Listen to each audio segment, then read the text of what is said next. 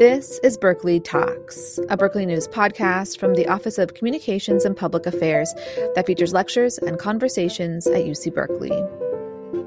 You can subscribe on Spotify, Apple Podcasts, or wherever you listen.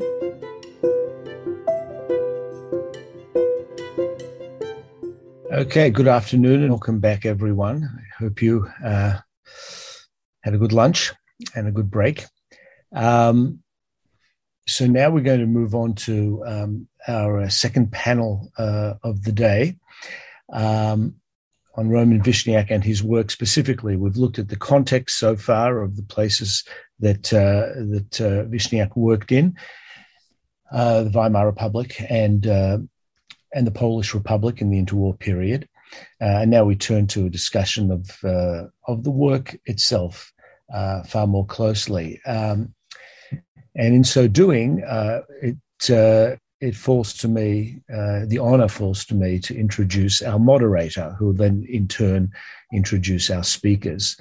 And our moderator uh, for uh, for this particular session is Barbara Kirshenblatt Gimblett, who is Professor Emerita at New York University and the Ronald S. Lauder Chief Curator of the core exhibit at the Polin Museum uh, for the history of the Polish Jews in Warsaw among her many publications, uh, I would just point to her book Image Before My Eyes, a photographic history of Jewish life in Poland, 1864 to 1939, that she did with uh, Lucjan Dobroszycki, who many of us remember very fondly.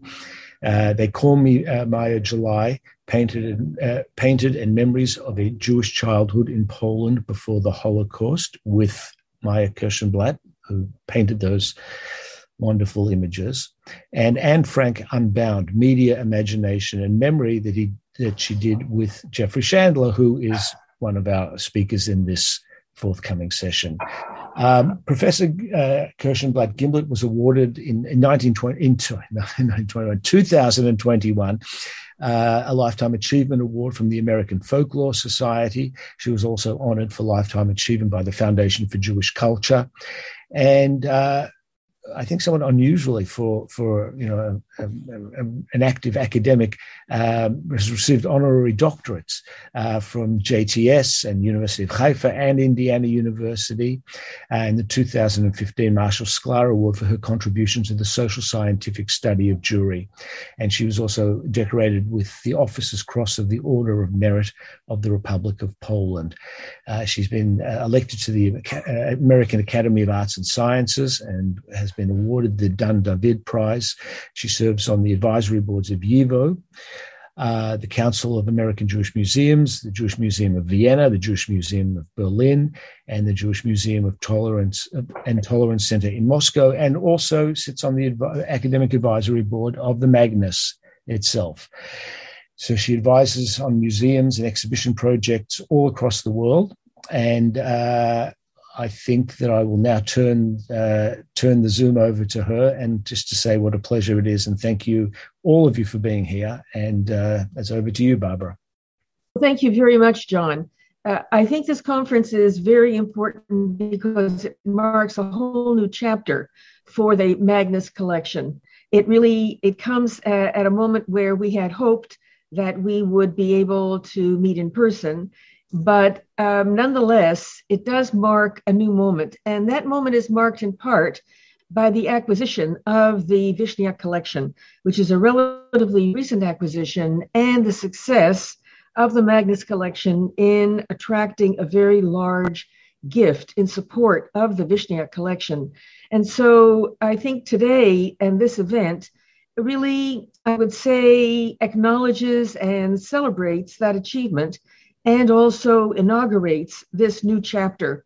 So I would personally like to, to thank John for organizing this conference, a very, uh, I think, very well structured, well received conference. And I want to also acknowledge uh, Francesco for all of his very, very good work in uh, in bringing the Magnes collection. And we're going to, pardon me, the Vishniac collection. And we're going to hear more about that, of course, from Ben, uh, who is the grandson of, of Roman Vishniac.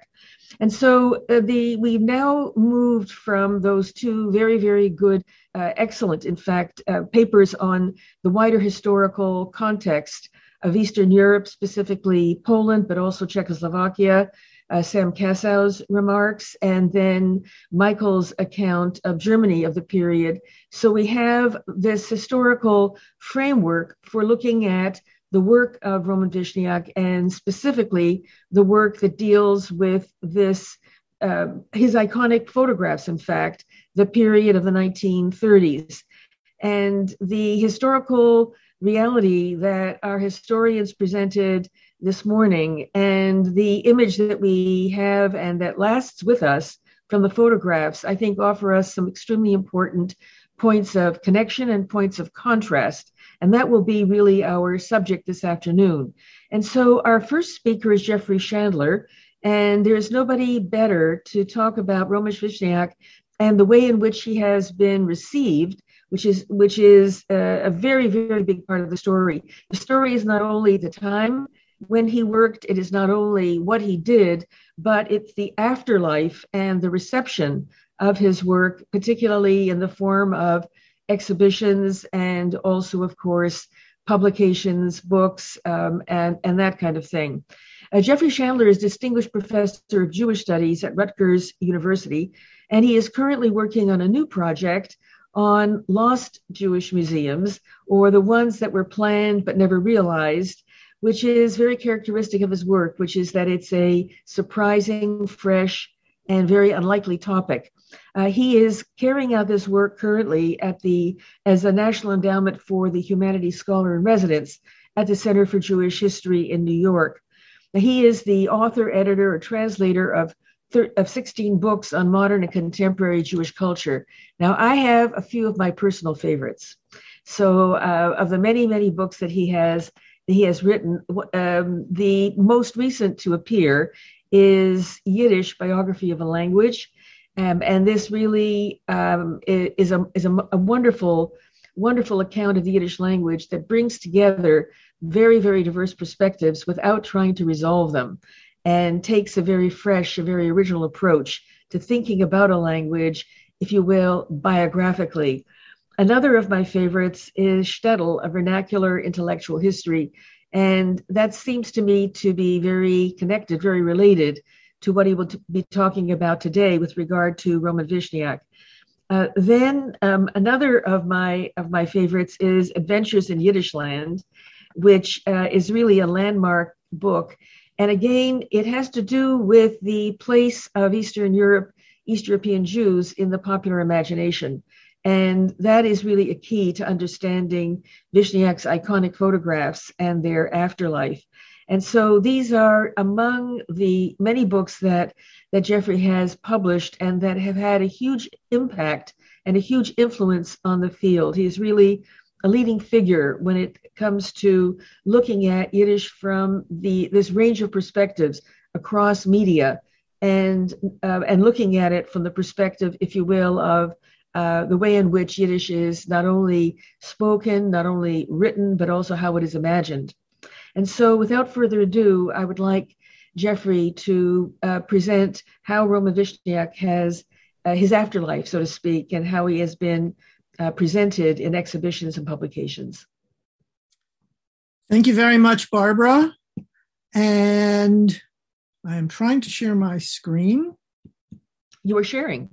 I am sharing. Okay, great. All righty then. We're in business. So um, thank you. For- you just, oh, there you go. You're, you're set. Thank you for your very kind introduction. And thank you, everyone, for uh, joining me today. Um, so, uh, my topic, as you see here, is to look at uh, Roman Vishniac's photographs, both their making and uh, their uh, Odyssey of Memory, how they become images of remembrance, and uh, how um, that has a dynamic of its own.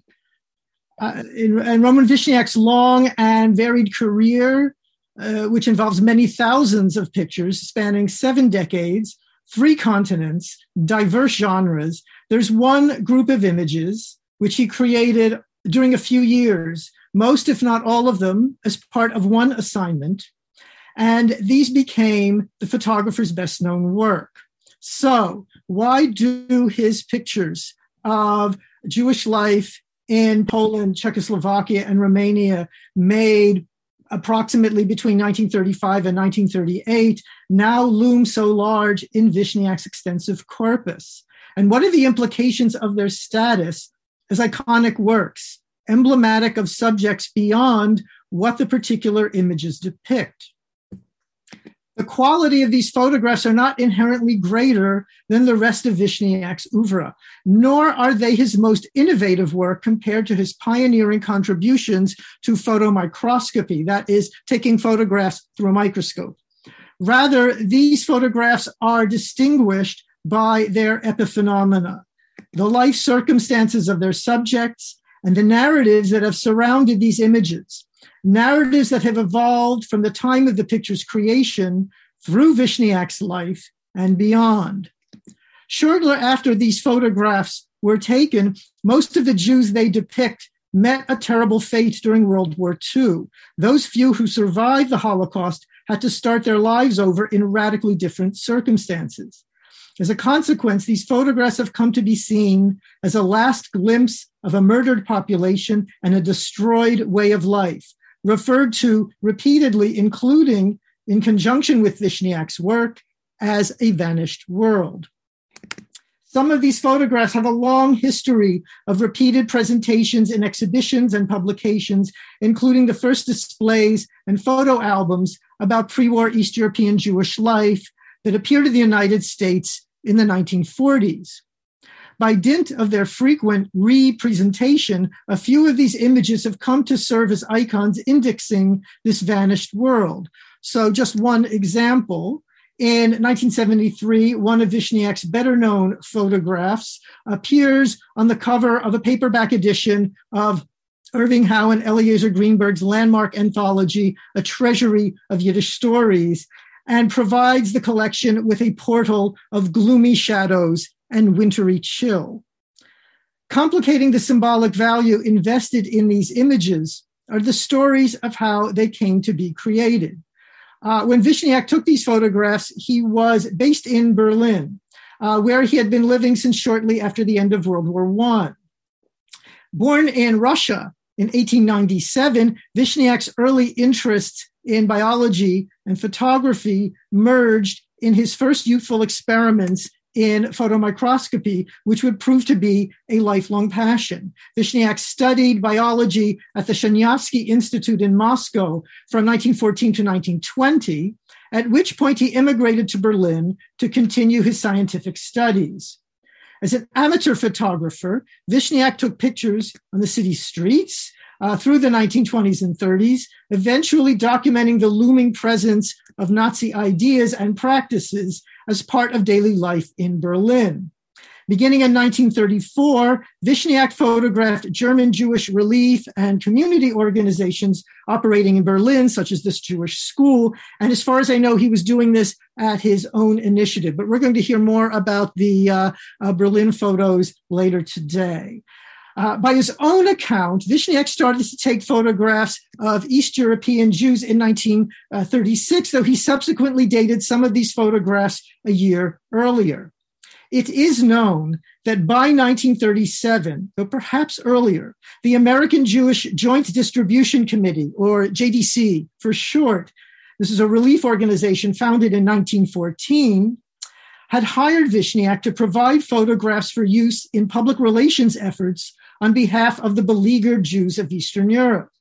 Vishniac continued to take pictures there for the JDC until 1938, perhaps 1939. So the, the range of dates isn't, isn't uh, entirely certain. Uh, one of these images, a portrait of a girl who we're told was named Sarah, uh, was taken in a basement dwelling in Warsaw and was used on JDC letterhead uh, for fundraising in 1938. And the image was also reproduced on charity tins. The JDC's caption for another Vishniac photograph, which was distributed to the press during this period, exemplifies the organization's use of these images to promote public awareness of the suffering of East European Jewry and to raise funds to provide this community with relief. The caption for this photograph reads as follows This is the most revered rabbi among the Orthodox Jews of Poland. Radzymin Rabbi Guterman would never consent to be photographed and the snapshot was taken without his knowledge as he was leaving a relief station. His work among the Polish Jews includes the distribution of special food required for the feast of Passover. The American Jewish Re- Relief Committee, which is appealing for $14 million for the continuance of its relief work in Eastern Europe, has found in Rabbi Guterman a worthy aid and counselor. The man at his right is a bodyguard. Conditions are such that the rabbi never walks alone. Some of Vishniac's photographs document the efforts of various Jewish philanthropies working to improve the lives of East European Jews during the late 1930s, uh, such as the Jewish organization TOZ, a public health organization based in Warsaw. This is one of the um, sort of uh, fresh air fund uh, camps that they had uh, nearby in Otwock. In addition to still photographs, Vishniac shot film footage for the JDC of Jews in villages in the Carpathians. Uh, these were intended, uh, this footage was intended for use in a promotional film that was never realized. However, in post war accounts of how he came to take these photographs, Vishniac did not, as a rule, acknowledge the role of the JDC in prompting him to take most, if not all, of these pictures. Rather, he characterized this as a self initiated project with a distinct agenda, not for public relations and fundraising, but as an 11th hour effort to document Jews whom Vishniac had presaged as doomed. In a 1955 interview, he explained my friends assured me that Hitler's talk was sheer bombast, but I replied that he would not hesitate to exterminate those people when he got around to it. And who was there to defend them? I knew I could be of little help. But I decided that as a Jew, it was my duty to my ancestors who grew up among the very people who were being threatened to preserve, in pictures at least, a world that might soon cease to exist. And in 1983, he would similarly write. I was living in Germany in the 30s, and I knew that Hitler had made it his mission to exterminate all Jews, especially the children and the women who could bear children in the future. I was unable to save my people, only their memory. Vishniac's accounts of creating these photographs heightened the sense of endangerment associated after the war with their subject. He described his photographic expeditions in Eastern Europe as arduous and fraught with perils, including the risks involved in the act of taking these pictures. Vishniac mentioned repeatedly that he had to keep the presence of his camera a secret, sometimes from ultra Orthodox Jews, as in his words, he had to be mindful of the suspicion with which photographers or other image makers were greeted. Non Jewish authorities posed another different kind of danger. In interviews, Vishniac mentioned that he was re- arrested 11 times during these photographic journeys. Vishniac's accounts of the ordeal involved in creating these photographs also included the lengths to which he went in order to become acquainted with some of his subjects. Discussing pictures of Jewish porters in Warsaw, he commented, for a month, I joined a group of 10 porters and pulled my loads. In this way, I came to understand the unquenchable spirit and endurance of my people. Vishniac characterized not only the subjects of these images as endangered, but also the corpus of his East European Jewish photographs. He reported that most of the 16,000 photographs he had taken on his travels in Eastern Europe were confiscated as a consequence, the extant images, which is usually described as 2,000 in number, became the equivalent of Sherasa Pleta, rescued remnants. That is, they became the equivalent of survivors of the Holocaust. During the first months of World War II, Vishniac was in France. In 1940, he was arrested and imprisoned for a month in an internment camp in France. Uh, eventually, he was reunited with his wife and children in Lisbon. From there, they sailed to New York, arriving on New Year's Eve of 1940. In 1942, a friend brought to New York the negatives that Vishniac had left behind in Europe. That year, some of his photographs of East European Jewish, uh, Jews were displayed in New York at the New School, and the following year at Teachers College, where, according to the New York Times, the photographer was identified as representing the JDC, as you see here. The first major exhibitions of these photos were held at the YIVO Institute in New York in 1944 and 45.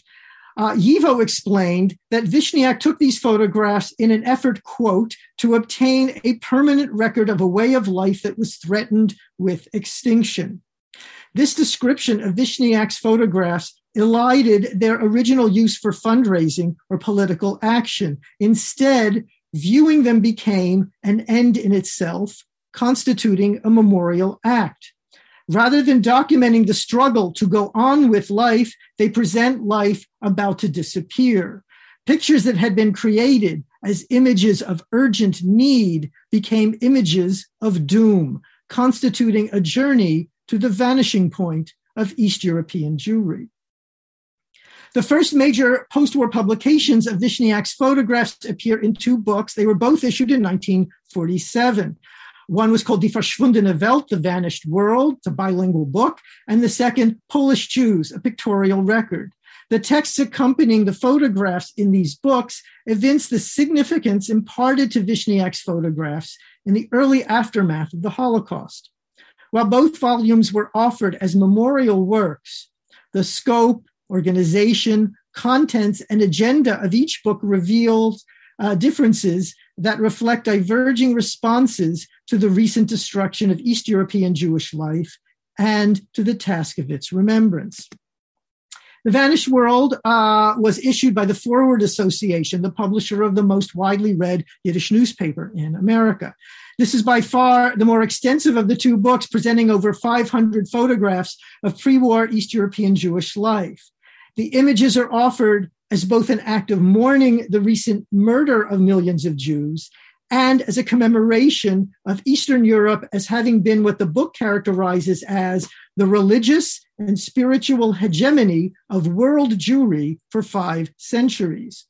The volume's pictures are, organ, are drawn from multiple sources, including several major archives.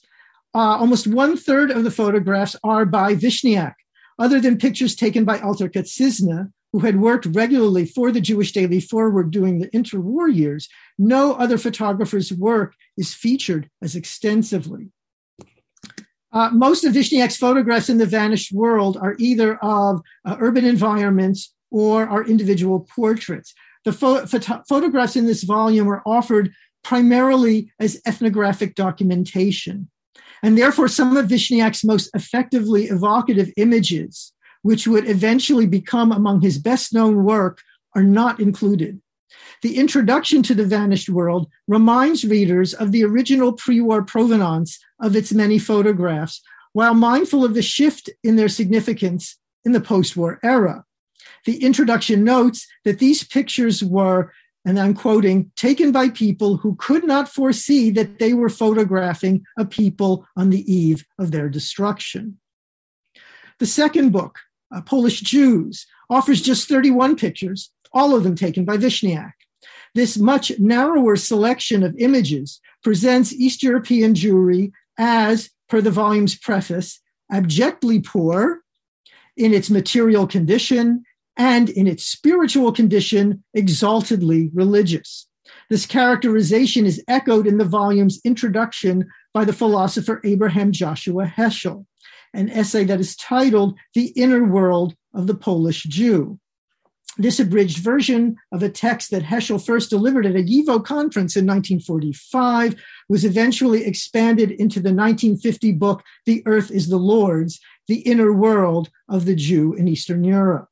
In Polish Jews, pho- photos that were originally meant to show economic hardship as an abject state in need of financial relief now valorize poverty as a signifier of spiritual richness. The only statement Polish Jews provides about the taking of these photographs is a quote from Vishniac that appears on the dust jacket. These pictures were made without letting the subjects know of the presence of the camera. Considering this an essential feature of these images, Vishniac elaborated elsewhere on his account of taking these pictures with concealed cameras so that his subjects would be unaware that they were being photographed. He explained that he enlarged a buttonhole in his winter coat so that the lens would fit through when the camera itself, in this case, he's talking about a Rolleiflex, remained hidden.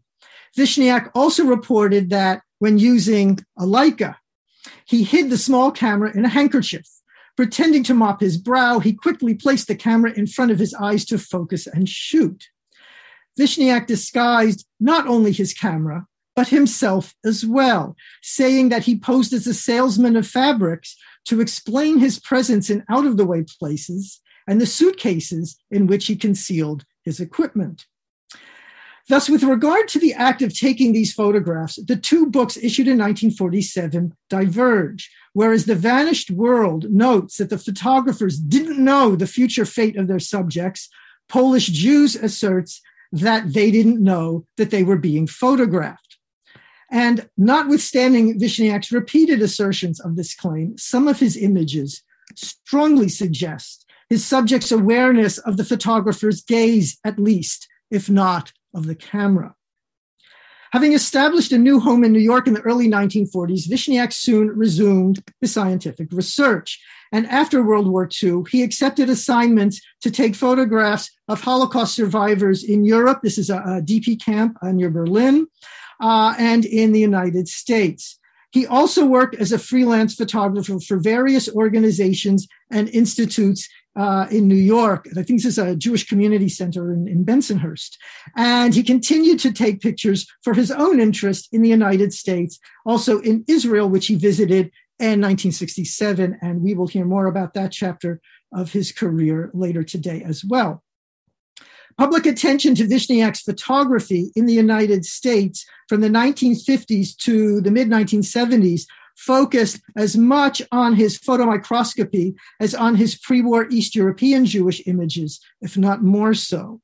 This is evinced by a publication of some of his photomicroscopic images in Life magazine in 1951 for this article that's entitled New Ways to See Living Things uh, as well as uh, in a 1955 profile of Vishniac in the New Yorker, which was titled The Tiny Landscape. In 1971, Vishniac's book of color photomicroscopy, Building Blocks of Life, was published.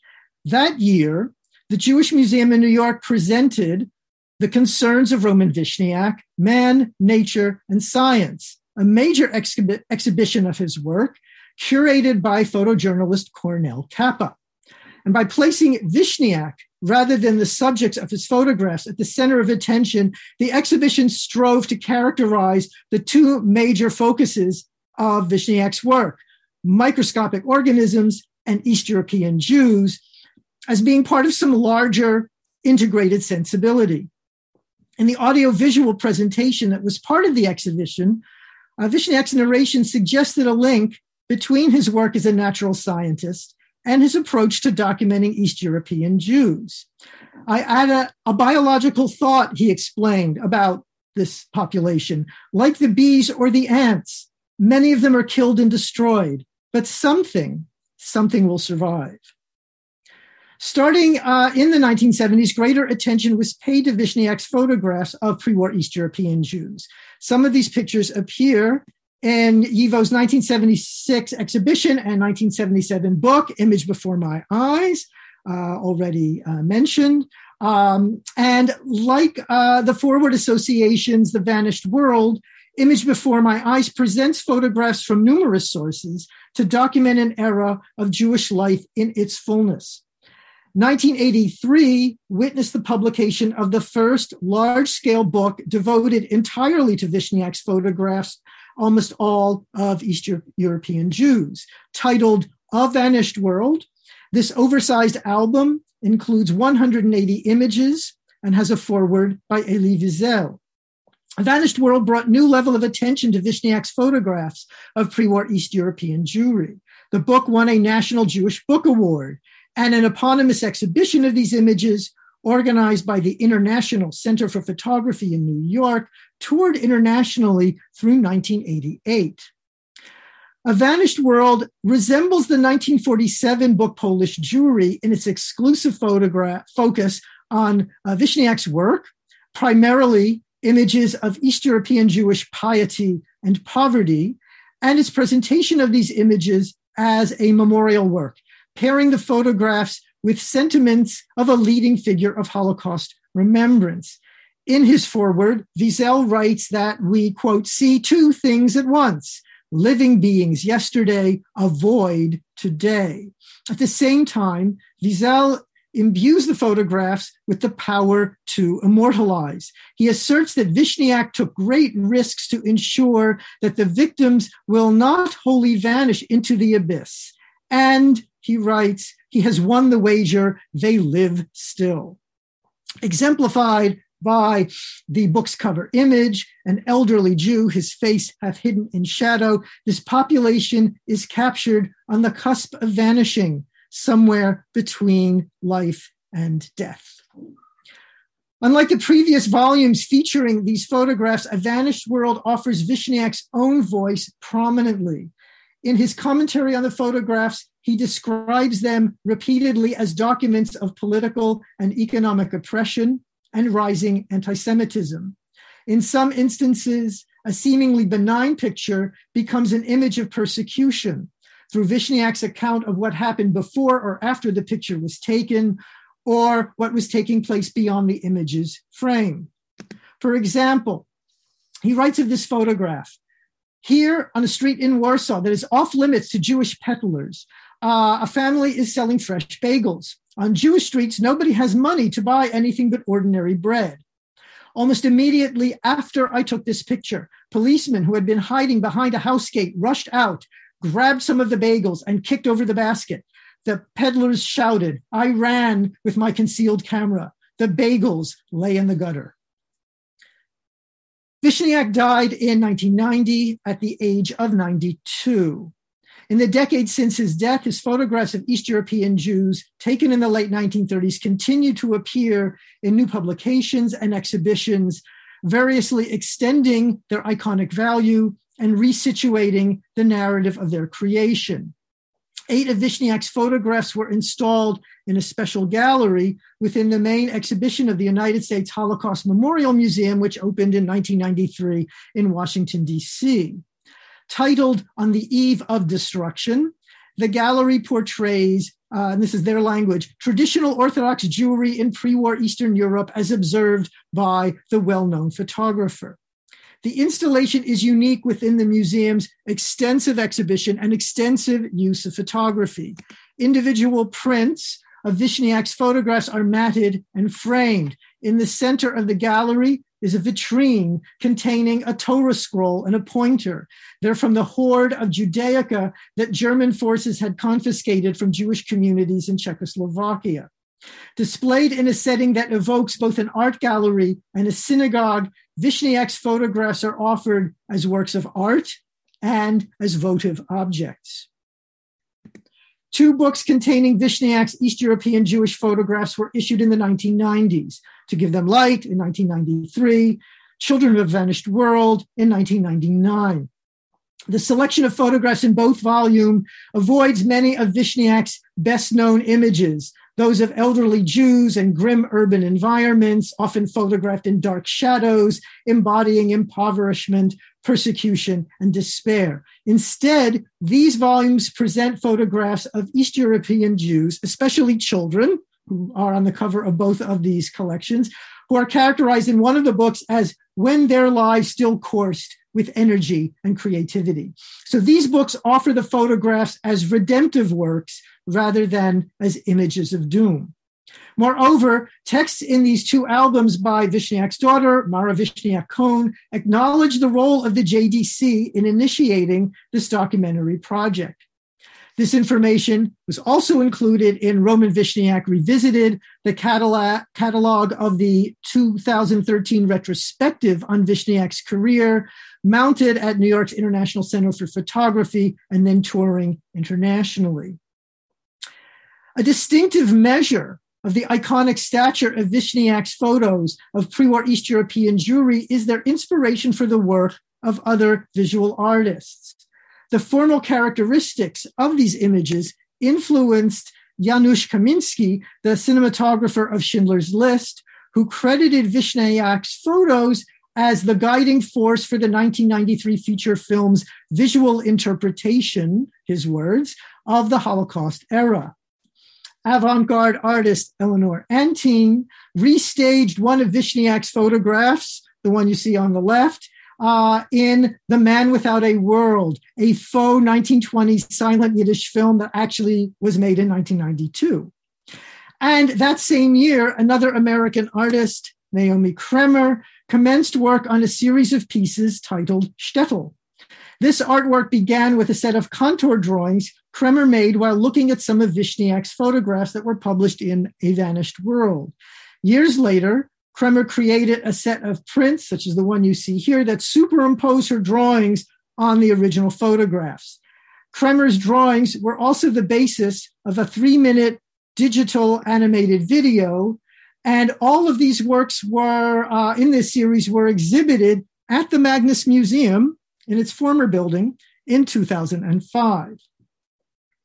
As a result of these photographs' post war odyssey, Vishniac's association with East European Jewry in the years before the Holocaust is now so well established that his name can invoke this era. It has become, Elie Wiesel posited, the time of Vishniac to understand how the wide familiarity of these images can both inform and constrain our understanding of pre war East European Jewish life, it is essential to attend to the photograph's inherently selective presentation of their subject, informed by the circumstances of their taking and the photographer's sensibility, as well as the narratives he and others offer about these images. This attention grows in importance as these and other representations play an ever greater role in approaching this bygone era. Therefore, viewing these images in relation to the work of other photographers of East, Euro- East, European Jewry, including studio photographers, is key. These two photographs are from the uh, uh, collection of the uh, Holocaust Museum in Washington. And in both of these photographs appear individuals who were also photographed by Vishniac. So it's quite remarkable to think about his photographs of the same individual uh, as it might appear in a very, very different kind of photograph, a very different kind of photographic practice. And by making this kind of comparison, it helps us not only understand this population, but also the varied role that picture taking played in their lives.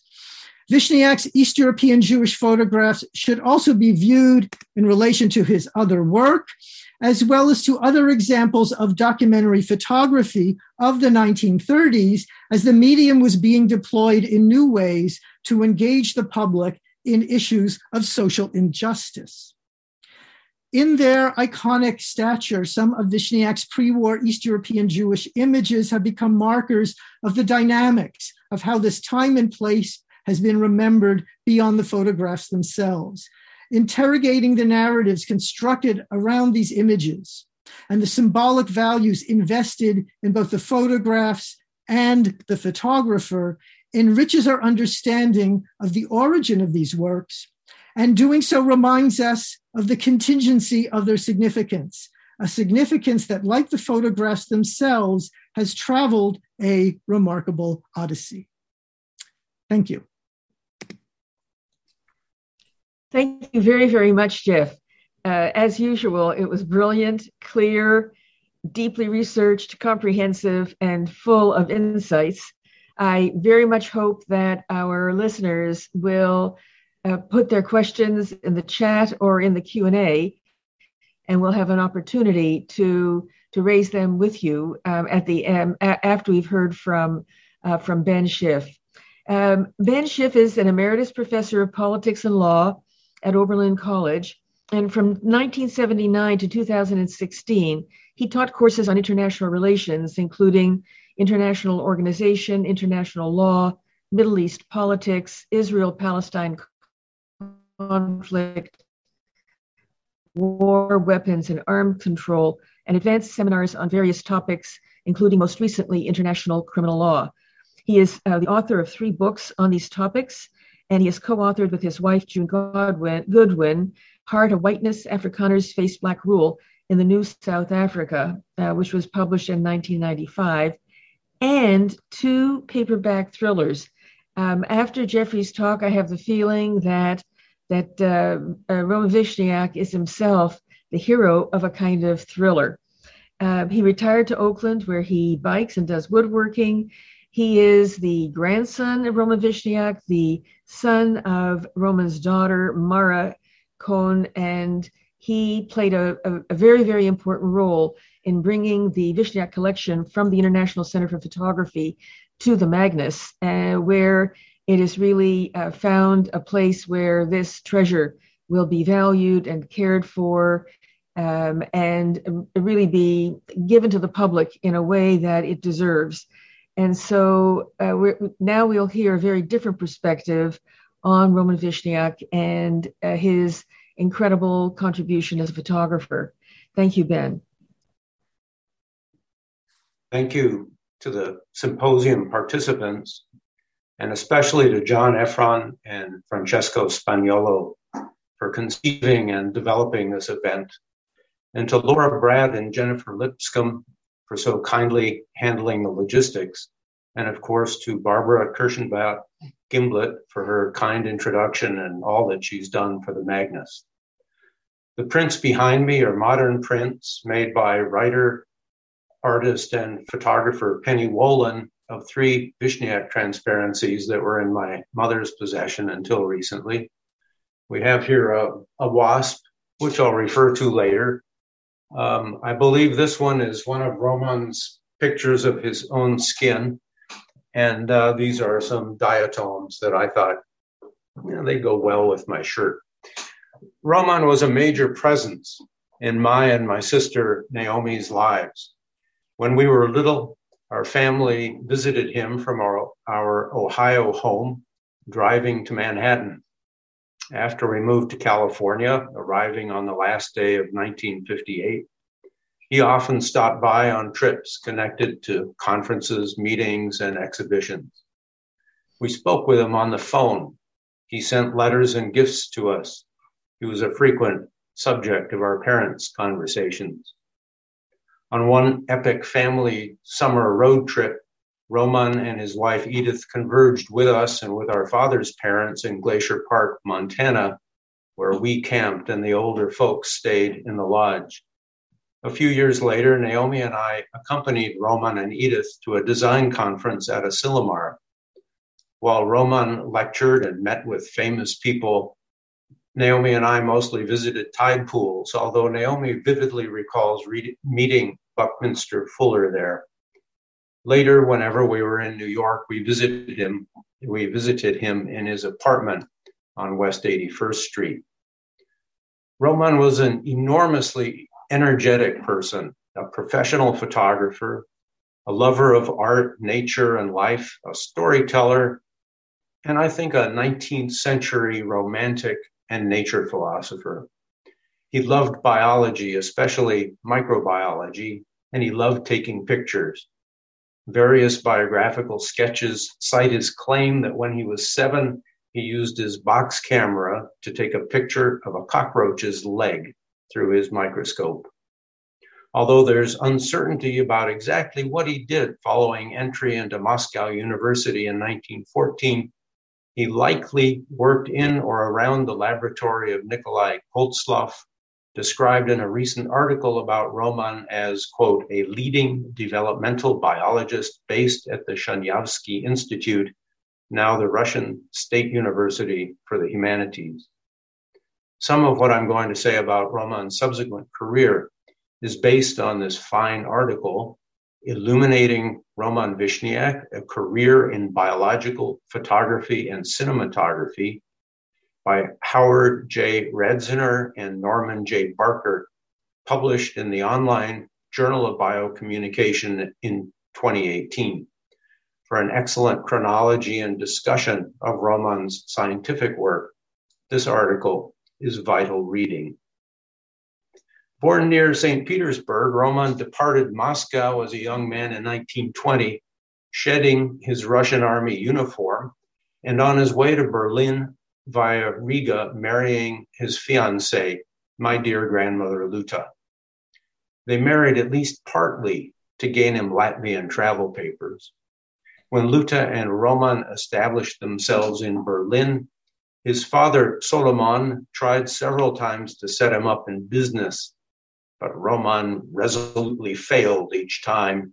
He wanted to be a photographer and a scientist, not a businessman.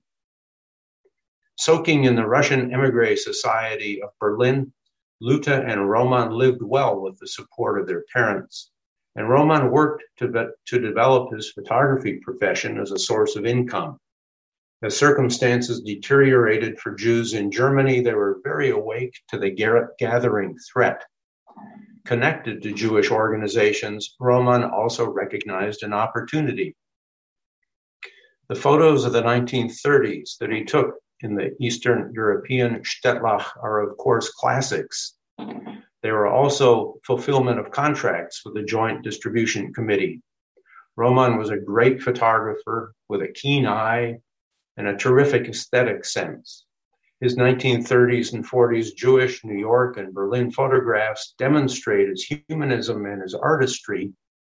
They were also the efforts of a striving professional photographer to make a living. Roman and his family, my grandmother Luta, my mother Mara, and my wolf, my uncle Wolf, arrived in New York on New Year's Eve, December 31st, 1940. Roman immediately started working as a photographer, primarily doing portraits, including a well known series on Albert Einstein, and for Jewish organization fundraising. Luta and Roman's relationship had soured long before but they stayed together to facilitate their immigration. Immediately after the war, they divorced, and Roman traveled back to demolished Europe, taking pictures and locating his love, Edith, who became his second wife and his lifelong helper. Roman's first sale of scientific images was in 1942. As Radzyner and Barker put it, a series of photographs documenting the nuptial dance of the mayfly to Nature magazine. By the mid 1940s, he was already applying to the Guggenheim Foundation to fund his nature photography, and Radzyner and Barker say that by about 1950, Vishniac was able to largely give up on his non scientific work and concentrate all his efforts in the realm of biology in 1950, his 48 images of animals in motion showed at the American Museum of Natural History in New York and subsequently at the Field Museum in Chicago. In 1951, his, exhi- his exhibition, The World at Your Threshold, in New York's Central Park, featured his photos of local microscopic life. He was doing what he most loved, taking pictures through microscopes. Roman continued to apply for funding, propose photo and cinematic projects, and correspond with editors of major publications. In 1951, he published an article in Life magazine with vivid color photographs promoting what he called his colorization innovation.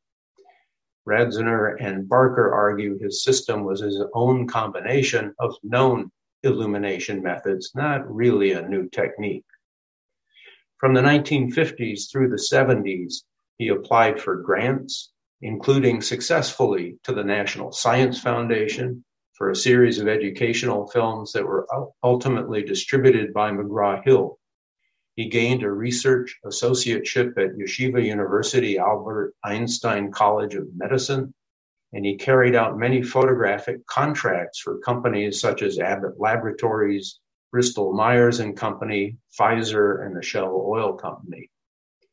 He was a hard-working, innovative nature photographer, photomicrographer, and cine photomicrographer, and that's how he paid his rent. He loved his work, and he sought to be at photography's forefront. Roman published an image of a cicada killer wasp in Life in 1959, and the same or another image from the same series graced the July 12, 1976 cover of Time magazine. This is one of the images from that series. Radzyner and Barker analyzing the photo and noting that the caption indicated that the exposure was one seventy-five thousandth of a second, hypothesized that Roman worked to capture it with Harold Edgerton of MIT, the great 20th century innovator of high speed photography, with whom Roman shared some summers at the Woods Hole Oceanographic Institution. Roman's work gained lots of attention. He was featured in the two part New Yorker profile in 1955, and in the same year was awarded the Memorial Award of the American Society of Magazine Photographers for his scientific photographic work. He was a member of numerous photographic and scientific organizations. By the 1970s, Roman was considered a leading nature photographer and perhaps the greatest photographer of living microscopic creatures. He stressed the idea that his photos employed living organisms that would survive his methods. He argued that one could not learn about life from dead and distorted specimens squashed under cover slips on slides.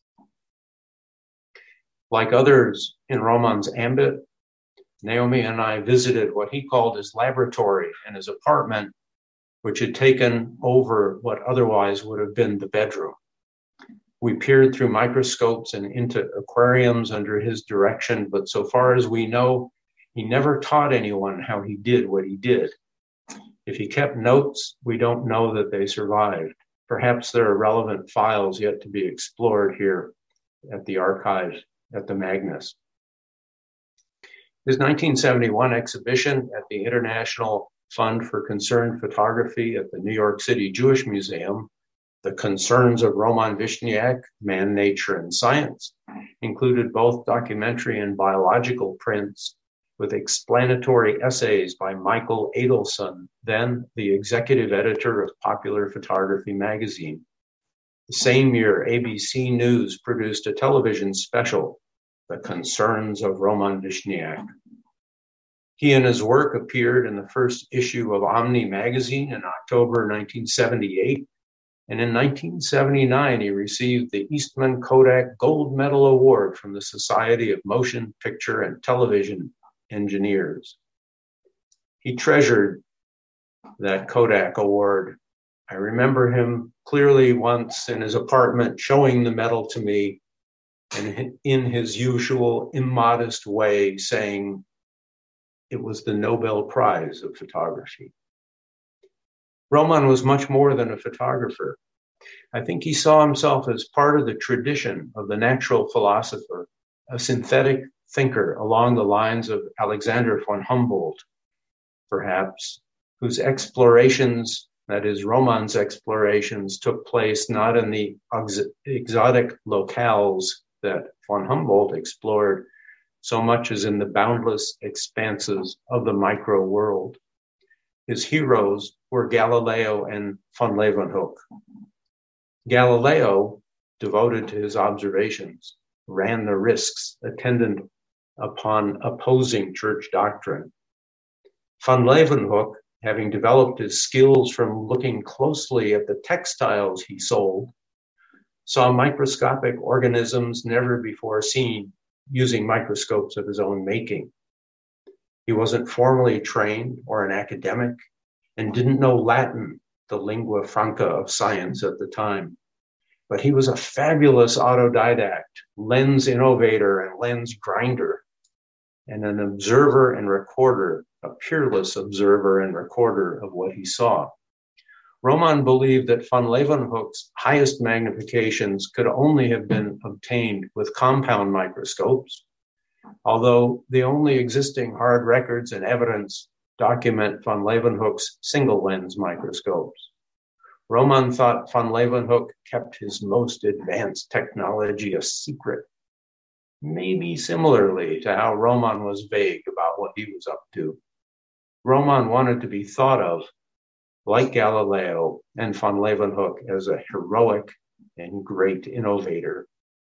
He liked to refer to himself as Dr. Roman Vishniac, even though he never completed a doctorate.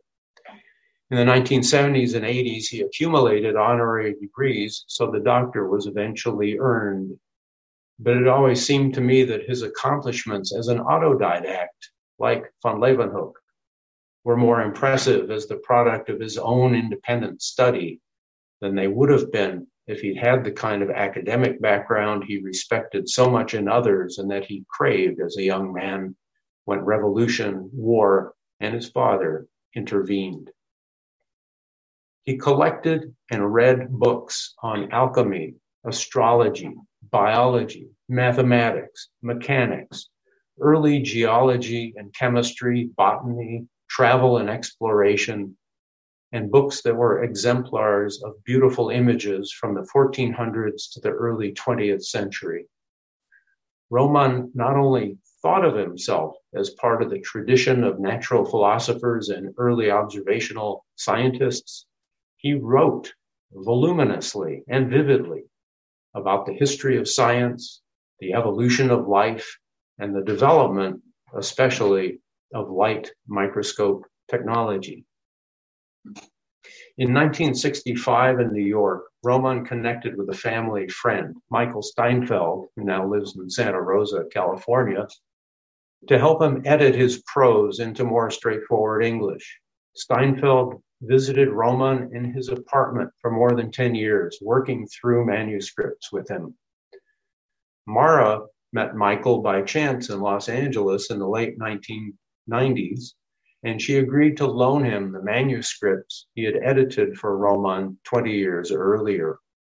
Steinfeld worked with him for years to delineate and reconstruct the drafts, recently turning them over to me, along with a lovely essay about his experiences with Roman called A Photographer's Word. Michael organized the manuscripts into 13 separate, although somewhat overlapping items individual projects and multiple draft manuscripts from early handwritten material that he remembers from his first encounters with Roman back in the mid 60s to later edited and typed versions.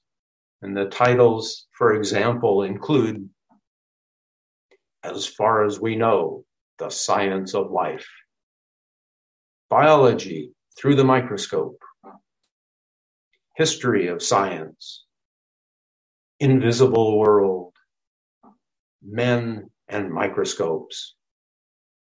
Neither Michael, who became the head librarian of the Beverly Hills Library, among other accomplishments, nor I are, are qualified to say whether Roman's histories of science and microscopy or his ruminations on the evolution of life were significant accomplishments or unique.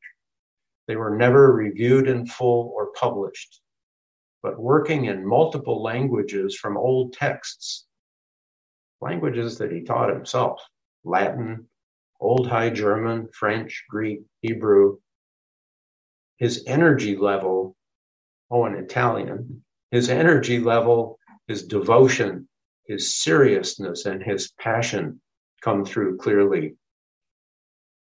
His romantic qualities come through in his vivid speech patterns, his storytelling, in his picture captions, and in his writing. In his brief memoir, Michael Steinfeld reflected on Roman's imaginative descriptions of the tiny animals that fascinated him, quoting from one of the manuscripts.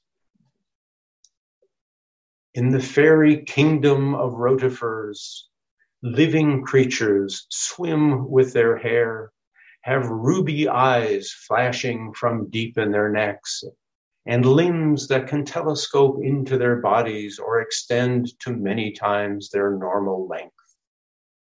Strange objects ride on an anchor and are tied up by delicate silky threads spun from their toes. Roman's old book collection also provided much of the artwork that he projected onto screens for classes that he gave at places like the Pratt Institute and the Rhode Island School of Design, where he lectured on subjects such as creativity and art and science, as well as when he gave guest lectures around the country and overseas. He loved to develop themes also in, expressed in one of his photo books, The Building Blocks of Life, which has stunning color microphotographs of various organic substances, for him demonstrating the convergence of science and art. His wife Edith manned the slide and movie projectors while he regaled his audiences. Roman never learned to drive. Edith did the driving. I have to admit that the few times I heard Roman lecture, I was kind of embarrassed. But it was the youthful embarrassment of watching this astonishingly extroverted, heavily accented, highly dramatic man, my grandfather, say things that people took seriously, even when I wondered what sense it all made. His apartment in Manhattan also demonstrated his eclectic interests and his visual sense. Very little space was devoted to the mundanities of mere apartment life. While the bedroom had long since gone as a laboratory space, the rest of the space was crammed with display cabinets of magnificent Japanese artifacts, lacquer boxes, netsukes, sword tsuba, some swords themselves, small statues that he collected on various trips, and lots of other objects. When my sister Naomi and I took remnants of his ancient coin collection to an expert here in Emeryville, he immediately commented on what an eye Roman had for the image qualities of the coins and how coherent the collection was that we presented to him. Roman didn't collect, so far as we can tell, with much concern about investment value. Rather, he collected books that were significant to him, coins that were interesting because of their link to Jewish life in Roman times, Japanese artifacts because he thought they were beautiful, and lots of other odds and ends, including colorful textiles such as Suzanese and an 18 foot long Chinese celebratory banner. I think it was hard for him to resist acquiring things he found beautiful, encountered in his travels around the world and in New York. He was a photograph, photographer seeking to record creatures in their own habitats, whether rural Jews in Eastern Europe or paramecium in pond water. He was a collector whose collections reflected the architecture of his interests, science, art, natural and man made beauty. He was sometimes an impossible patriarch, always a bit grandiose. He was a spinner of tales about his adventures and his photographs, and it was sometimes hard to tell where reality left off and embellishment began. But there was always some truth to what he said, and often considerable insight. He was enchanting to children charming to his fans, and devoted to the miracle and sanctity of life. He developed his photographic and microscopic innovations to record life in detail, honoring it without disrupting it. He always returned his water samples with their tiny creatures to the pond or creek where he had collected it. Roman's daughter Mara Naomi's and my mother, spent about 20 years from the late 1980s when Roman could no longer manage his affairs until her demise in 2018, publicizing, organizing, and planning for the disposition of his many possessions and his photographic legacy. Mara was adamant that both the documentary photos and the scientific work should be available to the public and to scholars, and efforts should continue to organize, publicize, circulate, and study the material. In the mid 1990s, Mara was contacted by biology professor John Herr Jr. of the University of South Carolina, who had heard from a colleague member of the Appalachian Regional Microscopy Society that she was looking for an archive to which to donate Roman's biology related work. In a 2015 article reflecting on the donation, Professor Herr said of Roman's work, a lot of what he did has become so standard that most people don't even know about it. He showed a flair for technique, such as photographing his daughter through the multifaceted eye of an insect. The work's historic value, he said, is both priceless and often underappreciated. Once Professor Herr clarified to Mara that USC was not the University of Southern California, from which she hadn't received any responses to queries, but the University of South Carolina, she agreed to donate film and some still photographic materials. Professor Herr believes that a crucial reason, reason that she went to South Carolina or with South Carolina was that it was also the home to the Newsfilm Library, a forerunner of what is now the Moving Image Research Collections, which house the, the Fox Movietone News Collection. The donation of Vishniac materials included more than 150,000 feet of Roman's film and 800 stills. I hope South Carolina and the Magnes can link their collections together. Meanwhile, Mara helped bring out three books of his photographs, worked with Maya Benton at the International Center for Photography in New York to organize the enormous bulk of materials that Mara had rescued from his apartment, and eventually to develop and travel ICP's fine 2013 exhibition, Roman Vishniac Rediscovered. For many years, we discussed with ICP permanently donating the archive there, but our, ne- our negotiations never quite gave Mara the confidence she sought that the work would remain accessible and in use. In her last years, she increasingly worried about what was happening with the archive, and we began discussions with the Magnes Collection in the person of curator Francesco Spagnuolo about possibly donating the the materials here. When Francesco Magnes and the University of California assured us that the full range of Roman's work, from the shtetlach to the amoebas, would receive continuing attention and be available for study, we commenced the negotiations that culminated in Mara's donation to the Magnes. She was so relieved and, and really joyful when in late October 2018, a climate controlled truck was loaded in New York and the materials were shipped here safely. Mara passed away about six weeks later. Her labors to assure the future of her father's work successfully concluded.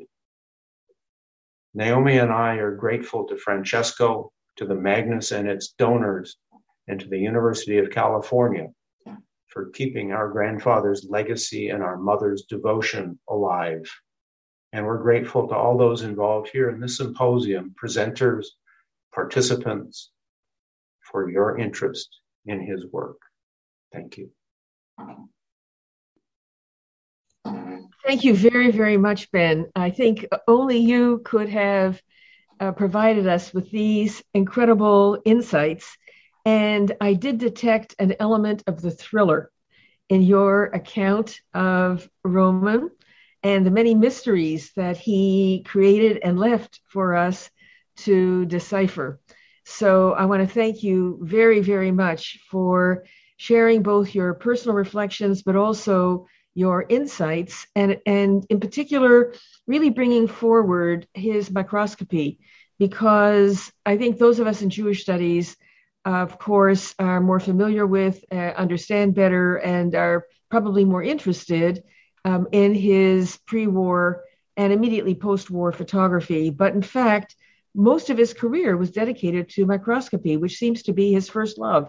I mean, it was, I think, when Jeff showed the photograph of the amoeba, you know, from the very beginning, and you described him using a pinhole camera to photograph a cockroach's leg uh, you know, really he came full circle. He finally, he somehow or other came to what it was, not that he, not what he was commissioned to do, but what he really most loved and wanted to do. And uh, I, I do think that uh, it's wonderful that your mother got to see this collection come to the Magnes and to a place where it really will be cared for and where it has enormous potential for the University of California and of course uh, much more widely. So we have time now for questions and um, I think what I'd like to do there there are just a few um, and some of them are quite specific. So let me uh, there's one of them about Vishniac's unpublished images of Vienna in the 1920s and 30s. How many were there? What do they tell us about Jewish life in the interwar years in Vienna? And I don't know, uh, Jeff, is that something that you want to respond to, or should we defer it? Uh, you know, it's not something I am familiar with, and uh, that might be something uh, one of the panelists or Francesco could address later today. Okay, yes, I, I, you know, but that was one of the questions.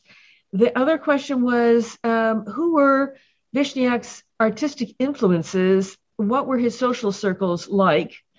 Um, I know he connected to other photographers and some intellectuals, but I'd like to know more about his acculturation into the world of photography and, for that matter, the commerce of photography. Um, I don't know whether that's something, Jeff or Ben, uh, that you might want to say something about. Maybe Jeff does. Uh, I know a little bit is that when he was in Berlin, and again, we may hear more about this later today, uh, he started to join ph- photography clubs. And while these were um, amateur undertakings, they were serious amateurs, uh, seriously interested in uh, developing and showing uh, their their abilities as photographers.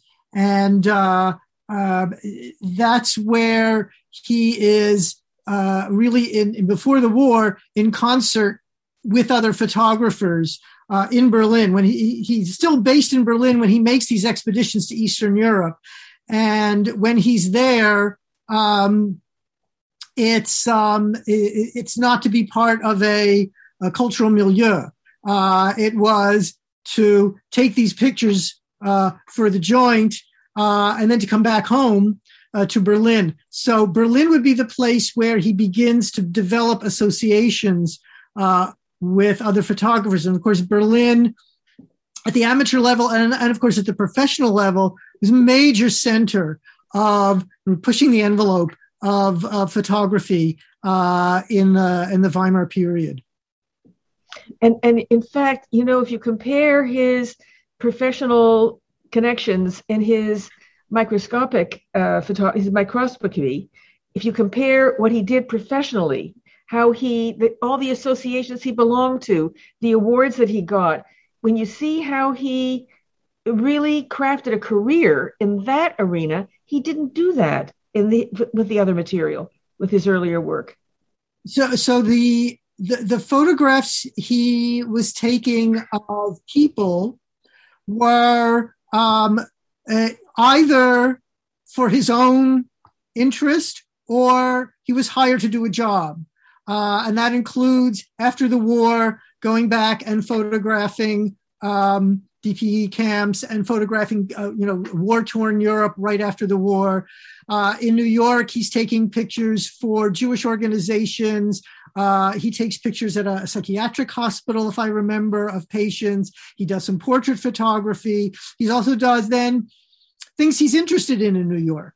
Uh, uh, so he, he, the kind of street photography he was doing in uh, Berlin, he continues to do in New York. So there's this, um, the non-scientific photography pulls in two different directions that are different from what I think of as his professional uh, passion the science is really at the center.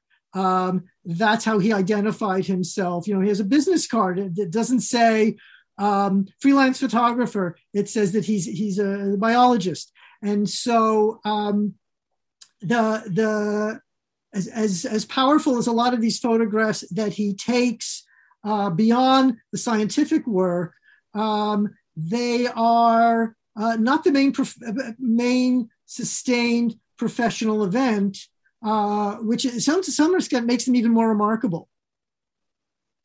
Absolutely. I mean, in a way, he was a gun for hire. In other words, he did a lot of them because he was hired to do them. And then he had a kind of, you know, like I would say, um, a general interest in taking some interesting photos, but he wasn't making a career as a photographer of that topic in a very self conscious way. In the way that he did with his uh, scientific photography is a really, really big difference in how he, in a sense, thought about himself professionally. Uh, so I, I would agree that that's extraordinary. There's a question here, and that is do his photographs from Eastern Europe mainly featured men because he was not allowed to photograph women?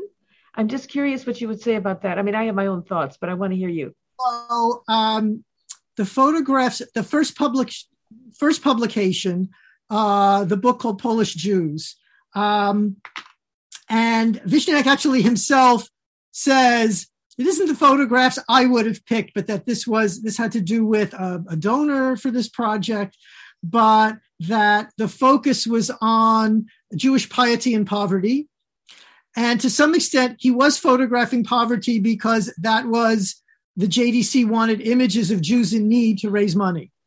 Um, the images of piety and images of piety centered on men because men were the icons of, of poverty because of the way of because piety because of the way they dressed. Uh, women were not as you know distinguished in their dress or in practice, like being a cheder or being in a, a Gemara shiur in a yeshiva, uh, um, which he photographs. So the the, the photographs um, that wind up circulating early because of the book Polish Jews, they're mostly of uh, men. Uh, for that reason, is because of that iconic value that that book was uh, asked to address. You know, uh, put simply, they look Jewish. I mean, in the most, they're visibly, iconically, beard, you well, know, Chris. They look from, they look pious. Exactly. Uh, but that becomes equivalent to being that, that, but that becomes the icon. Right. So, um, uh, and the other thing that he photographs for those purposes are uh, children in need, like the little girl who winds up being, you know, on the stationery. Uh, and there's some other pictures of of, of kids looking miserable, and um, so it's um, so that's why you get what you get. Uh, and it's so interesting to think about what you don't get uh, in, in uh, because partly what he's asked to photograph and partly you know where his interests take him. So there's no photograph of you know middle class Jews. There's no photo- photograph of going to the Yiddish theater. There's no you know Bundist rallies, Zionist soccer teams, other kinds of things that there are photographs of. Um, but that he had uh, an assignment and how he understood the assignment and how he was directed uh, makes this very selective uh, body of work, which in part is is gendered. We do see in the larger number of photographs that come out later, there are actually a fair number of photographs of women that he did take, but they didn't become the iconic images, especially if they were smiling.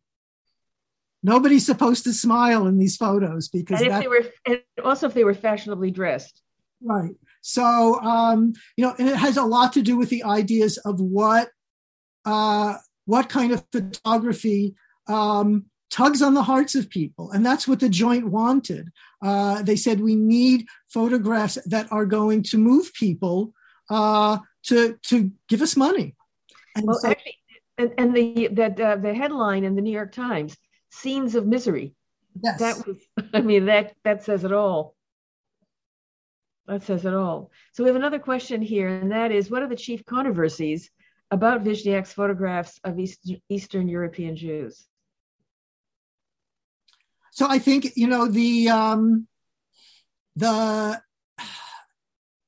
to me, I think the, uh, the, the stories about um, that you know, nobody, you know, he was always using a hidden camera um, is, um, I, I, some photographs I can see where, yes, they, they may very well have been using a hidden camera because of the subjects or the location. So, like in Munkach, he takes pictures inside a yeshiva during a you know a Gemara shiur, a Talmud lesson and he's in the back of the room and it's dark and you know i can see like he doesn't want the camera to be seen um, but some of these photographs i really question the that that he was using hidden cameras all the time uh, and uh, that um, and i think so that's one and the other is the fact that the the story that these photos were a commission rather than uh, a mission on his part. And this idea is I'm going to save these these people through photographs because I can't save them physically, and I know they're going to be exterminated. You know, we heard earlier today um, our both our historians talking about that people were building their lives during this period. Uh, struggling with difficult circumstances politically and economically, but you know, not, uh, you know, not expecting extermination. And Vishniac, I think, reads back into the photos um, that uh, that he was on this mission to preserve people who were going to uh, be, be, destroyed. And both of those are um, provocative ideas, but they're not, they're part of the narrative now. And um, I think it's important to recognize what what those claims impart to the photographs um, as people who don't know they're being photographed uh, and as people the photographer sees on his own as um, as doomed whereas in fact he's photographing them so they can have a future and uh, that th- those i think are the the challenges with um, not the photographs themselves but the stories around the photographs. And I think that photo, the story about, um, you know, it's interesting that the, when, YIVO announces its its uh, first exhibition in 1944, as far as I can tell, they don't mention the joint, and so they, whether it was at, at Vishniac's instigation or on their own, they begin the narrative of last glimpse of people about to um, uh, uh, disappear. Uh, that's when that way of characterizing the photographs gets uh, presented. Uh, and so it's interesting to think that there is that turn uh, that happens early on. And then um, posthumously, that part of what uh, Mara Vishniac does is she brings the original mission back into the published narrative. And in the two books that she uh, supervises in the 1990s, she makes it very clear these pictures were taken uh, at the request of the joint. And you, you read the photographs differently as a result. Right, and I think one of the uh, one of the controversies, uh, or if you will, one of the concerns, is that um, if you see it in relation to what Sam Kassow talked about this morning, and that is all those books uh, that are like uh, Celia Heller on the brink of destruction, destruction on the on the you know the edge. All of that is post factum. That those are um, post Holocaust readings of the pre Holocaust era.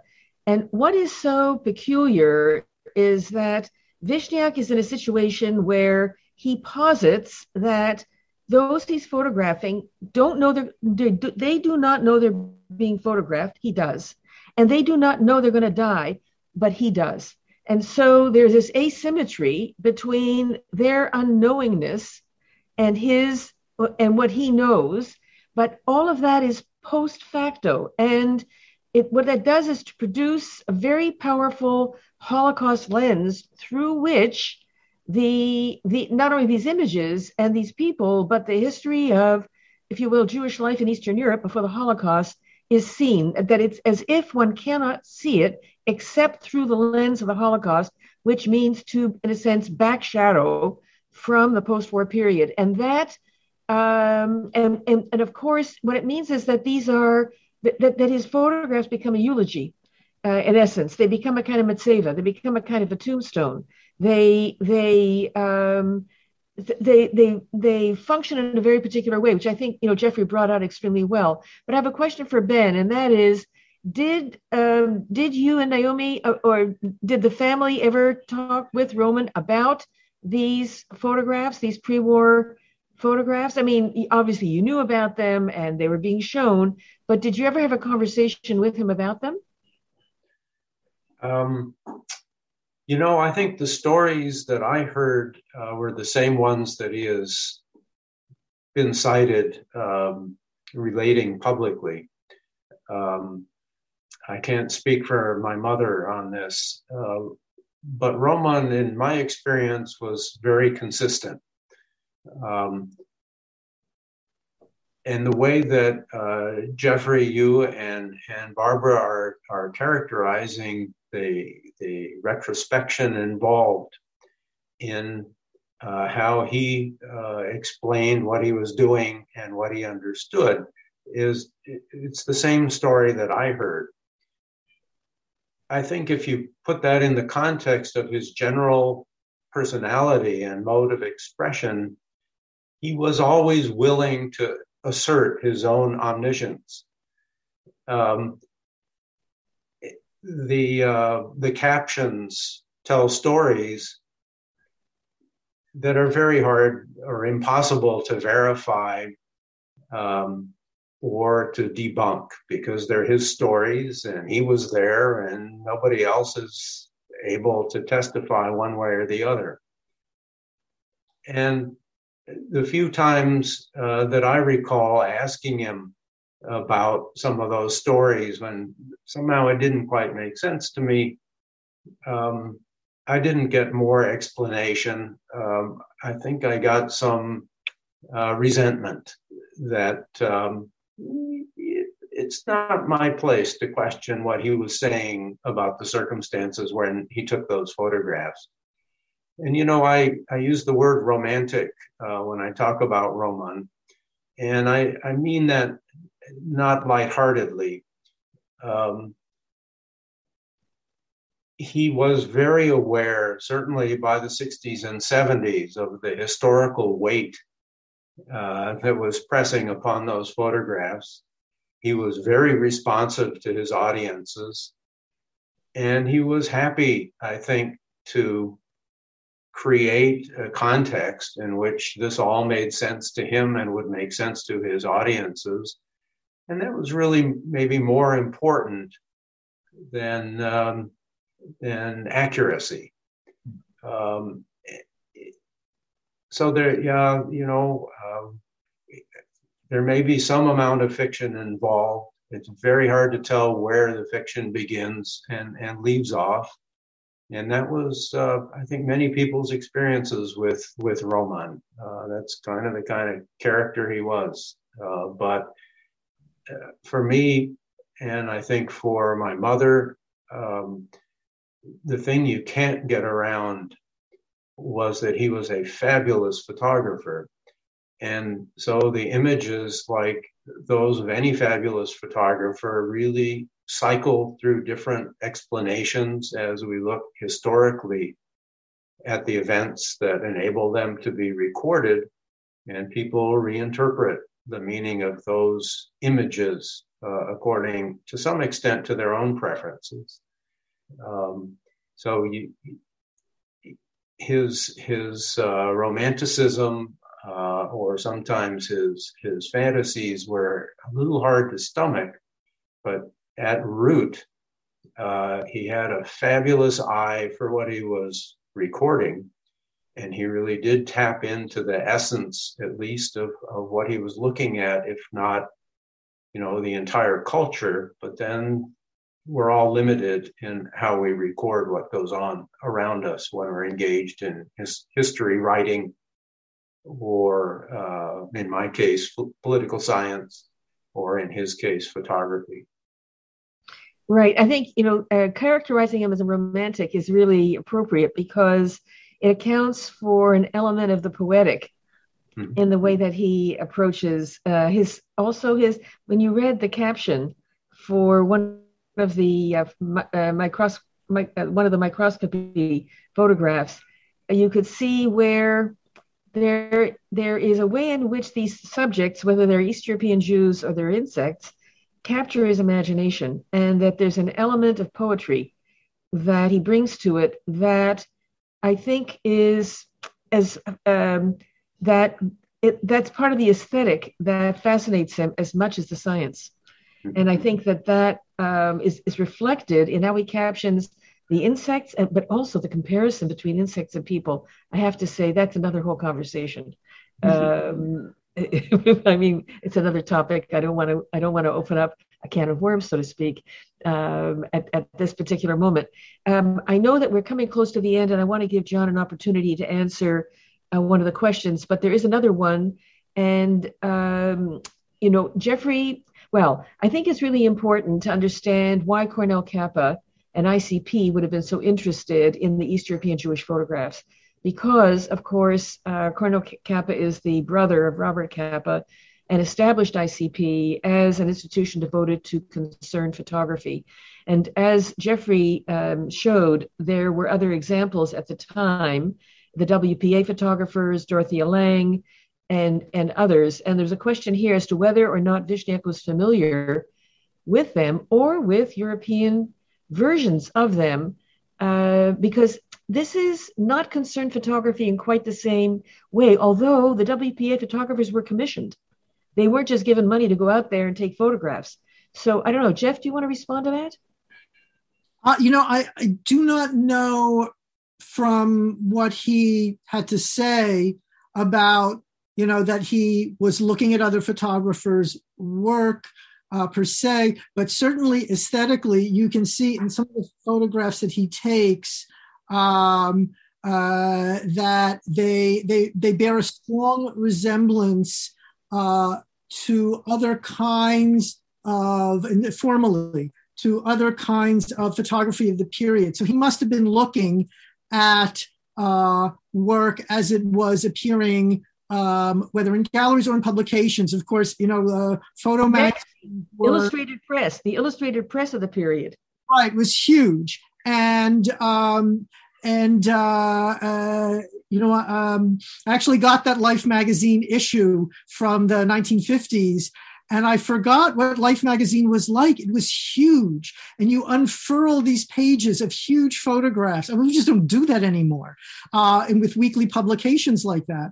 And so the opportunity to look at uh, photographs that were in the press, let alone in, in galleries, and also the use of photographs in uh, various kinds of public relations campaigns and fundraising campaigns, which was new in the period, um, uh, I, I, I, can't help but think that he was looking at those because of how uh, work that photos that he's taking um, are very similar formally uh, to to those. Right, I would agree. So, John, I want to give you an opportunity to answer a question. I understand that the Magnes is raising funds to digitize the collection, but my understanding is that all of the negatives, prints, contact sheets, were already digitized and put online as part of the work of um, at ICP. So you, you, you, get the last word. Well, uh, actually, just, just before the last word, I just want to quickly um, give a shout out to Shana Penn and Taube Philanthropies because they have been really, really important in helping the Magnes to uh, to come to where they are today. So the last word is over to you. Okay, all I'll say is that uh, that is not entirely uh, not entirely correct. Some of the ICP uh, uh, materials uh, had been digitized, nowhere near the entire archive, and they were, um, as I understand it, digitized for the specific purposes of the exhibition that was done there. So it had it wasn't sort of a general uh, part of a general undertaking to preserve and digitize, catalog, and whatever else requires be done to such a gigantic and gargantuan collection, but it was done very, very specifically. So our our project, um, for which we've raised significant uh, funds, is to do a comprehensive and full accounting, digitization, preservation, digitization, cataloging, etc., to the entire Vishniac archive as it exists in our possession. Thank you very much. I don't know. Do we have time for any more questions, or is is our time up? Well, we are we are we are we are finished with this session uh, in time wise. Um, so there may be time a little later, but I think that if we can, let me just just take the opportunity to thank both of uh, our speakers just now, Jeff and Ben, for their very different uh, and yet equally compelling accounts. Um, Jeffrey's is uh, predictably you know, vibrant and uh, engaging. And as Barbara said, one always learns something new and surprising as it goes on.